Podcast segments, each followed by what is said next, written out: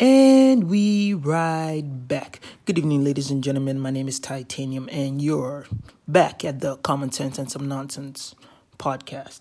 So, this week I legitimately thought that there would be no episode, but I'm sitting here recording on Thursday, and I was like, you know what, F it. I'm gonna do an episode. So, what happened this past week? Um, oh, Independence Day. Independence Day for Nigeria. So how old are we now? Four? Oh, sorry, 60. We're actually 60 years old. And can you tell me what this 60 year old has done? Um, nothing much to write home about. You know what? I'm at this point where I don't even care anymore. Like, I'm a Canadian citizen now. Like, Canada doesn't know yet, but I'm already a Canadian citizen. So, I don't even stress myself. You know what? When I think about Nigeria, I just think we should sell this country to the Chinese. I mean, at least those people know what they're doing.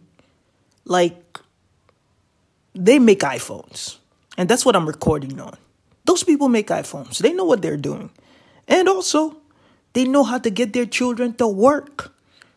While your child is busy crying about Cartoon Network and Rice Krispies and all that child stuff, there are children in China going to work right now creating iPhones. Now ask your kid, how many iPhones have you made today? They are making iPhones that mommy is using for OnlyFans. Like, those children are the blueprint for the world. Of course, I'm not for child labor, but uh, I'm just saying those people have their shit together. We don't. Look at this country. Now we're fighting what SARS. How many times are we going to fight SARS? This is like the what fourth year in a row that we have done end SARS, and they always say they will end SARS, but they actually never end SARS. So these people are just basically armed robbers in police uniform, but we're just supposed to just nod and say okay, like, um, okay these people will stop you, make up some nonsense reason, and then walk you to an ATM and have you pay them some money or you do a bank transfer to them. How is that not robbery? Like, somebody please explain this to me. Like, I don't know, in a logical working society, I feel like every cop that stops you, you should be able to see their badge number and see their name and be able to freely collect that name and badge number so that you can report the quality of their service. But of course, this is Nigeria. We we are so in love with authority. We're so in love with the idea of respect that we do not even care if this authority does their jobs properly. We can't even tell our parents that, oh, dad, I don't think oh, what you did here was right. Like, we can't tell our moms, I don't agree with this. So this is like like in the past few episodes I did what the culture of disrespect. And this is just another another wave in this breed of nonsense. This breed of nonsense. So there's really nothing to celebrate. There's absolutely nothing to celebrate about us being 60. Like I live in an area where a lot of rich people live. Not because I'm rich, but because I live with um, family. And in that area that a lot of rich people live, you see cars like Range Rovers, you see cars like Benzes. But if you look at the road, the road is terrible. I've actually seen a Bentley on this road before. And I'm like, of all these riches that you people have that you have people have amassed. You people can't come together and do the road. Apparently, you can't even a rich man can't even wake up in Nigeria and say he wants to do the road in front of his house. You know why? Because the local government gets money to do that road every year. And those people are taking those monies and eating it. So the money for the road if you fix the road, that money doesn't come back because technically they don't need to maintain the road because the road is already good. So they have a vested interest in the fact that this road is not good. How is this supposed to be a functioning society? You know what? I actually believe that this country was not built to succeed. That's my thought. Like, a nation of I don't even know how many um, ethnic groups we have in this, but it's close to 300 or 400. I'm sure somebody who's like a what social studies major or something like that is going to correct me like, oh, there are 556 um, ethnicities in Nigeria. I get it, but that's besides the point. The point I'm trying to make is that this nation was mapped out as a company. The Europeans came in and mapped it out and named it Niger area, which was converted into Nigeria. They mapped it out, and this was like a company. They, um, what's his name, Lord Lugard, combined the North and the South, amalgamated it in what 1914. I think I still know some history, and then it became the Nigeria. There is no nation with so many ideological differences in the people that are in that nation that can succeed. It's just not possible. Look at the greatest nations. Those are nations that you can look at your neighbor and trust your neighbor. I always used to say to some of my friends that tribalism and racism are sisters or brothers, whichever one you want to, for the feminists come after me. But racism and tribalism are brothers and sisters because we're basically discriminating because of what another person has different from us. So you're like, oh, you're from this tribe, you're not from my tribe, therefore it's me against you. You're of this color, you're not my color, so therefore it's me against you. It's such a human thing and it's such a stupid thing because together, if we actually like look beyond our ethnic differences, we can make this thing work. But the problem is, if you really look, if you really want to be honest, Yoruba people don't trust Igbo people. You, like, there's so many divisions in our tribes. We already have like stereotypes of each tribe, and we use that stereotype to reinforce why we don't like certain people. And if we can use that to reinforce why we don't like certain people, we can never grow as a society. It's just not possible like everybody's always fighting over um whose turn is it to be president. Oh yeah, the North did it.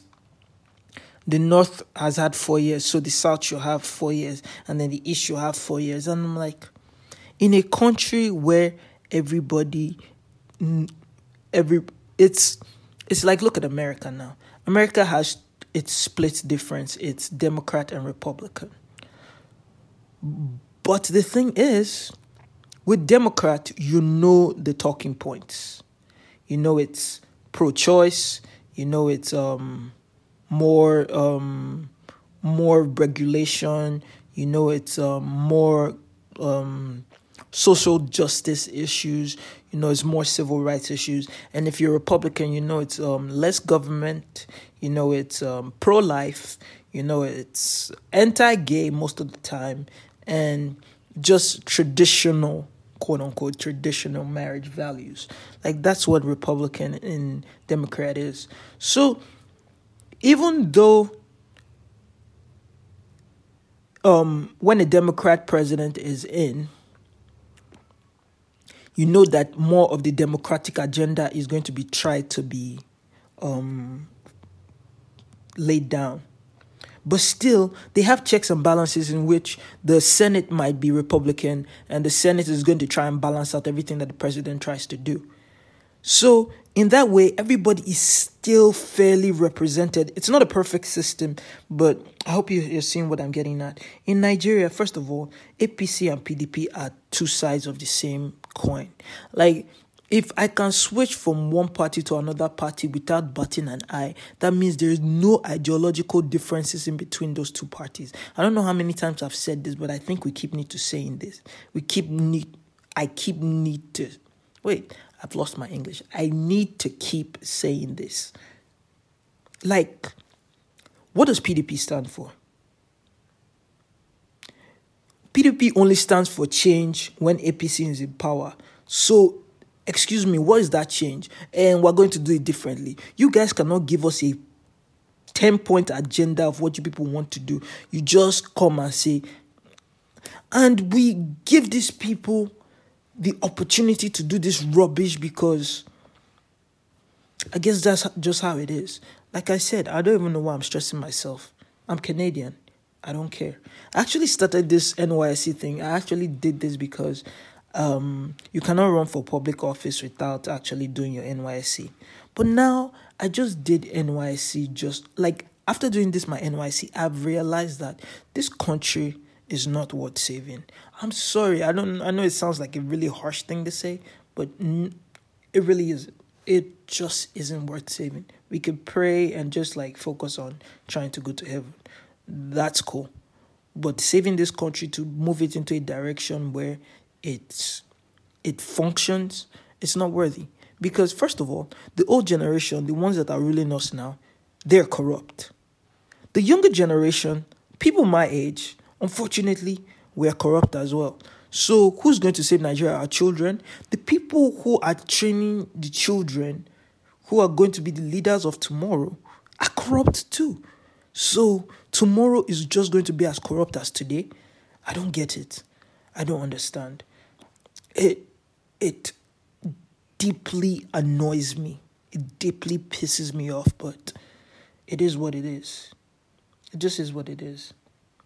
End SARS, by the way. End SARS. I I don't know if I said that before in this thing, but end SARS.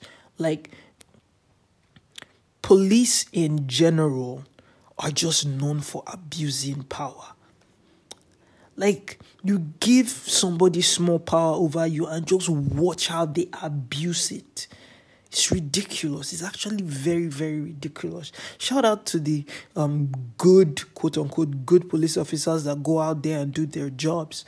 I know there's some of you out there, but if the entire system that employed you is corrupt, then I'm looking at the system, I'm not looking at you. If you are wearing a Nazi uniform, I am not looking at the content of your character, I am looking at your uniform. So you have to change the connotation of the uniform first before I can respect what you do. That is just a fact. But then again, this country is lawless, so people who are supposed to be enforcing the law don't observe the law anyway. Nigeria is perfect if you're rich because you have to follow zero amount of rules. It's actually perfect. Like you live by yourself, you provide your own light, you provide your water, you provide your your housing, and if you ever get into any legal trouble, you can pay your way out of it. The Senate president, I hope I'm getting this correctly. The Senate president went to jail for corruption. He was supposed to spend what, 12 years? He spent six months, came out, and he's still the Senate president. Isn't that fantastic? Isn't that the beauty of what we call a democracy in Nigeria? It's perfect. It makes so much sense. And this is why Nigeria is going to thrive as a country. of course, I'm joking. Of course, this nation is doomed. And what we could do is be on our knees and pray, asking for God to help us. But here's the thing, though, is that God doesn't work without agents of human hands. So if we're not ready to do the dirty work, then we should stop stressing God with our prayers for change for Nigeria because it's not going to change. I'm sorry, I'm just very pessimistic on this um on this podcast, but I'm just angry. I am just pissed off. But then again, it is what it is. Thank you, y'all, for listening to me just rant. It's Tytanium again, and this has been the Common Sense and Some Nonsense podcast. Have a beautiful weekend. Have a beautiful weekend.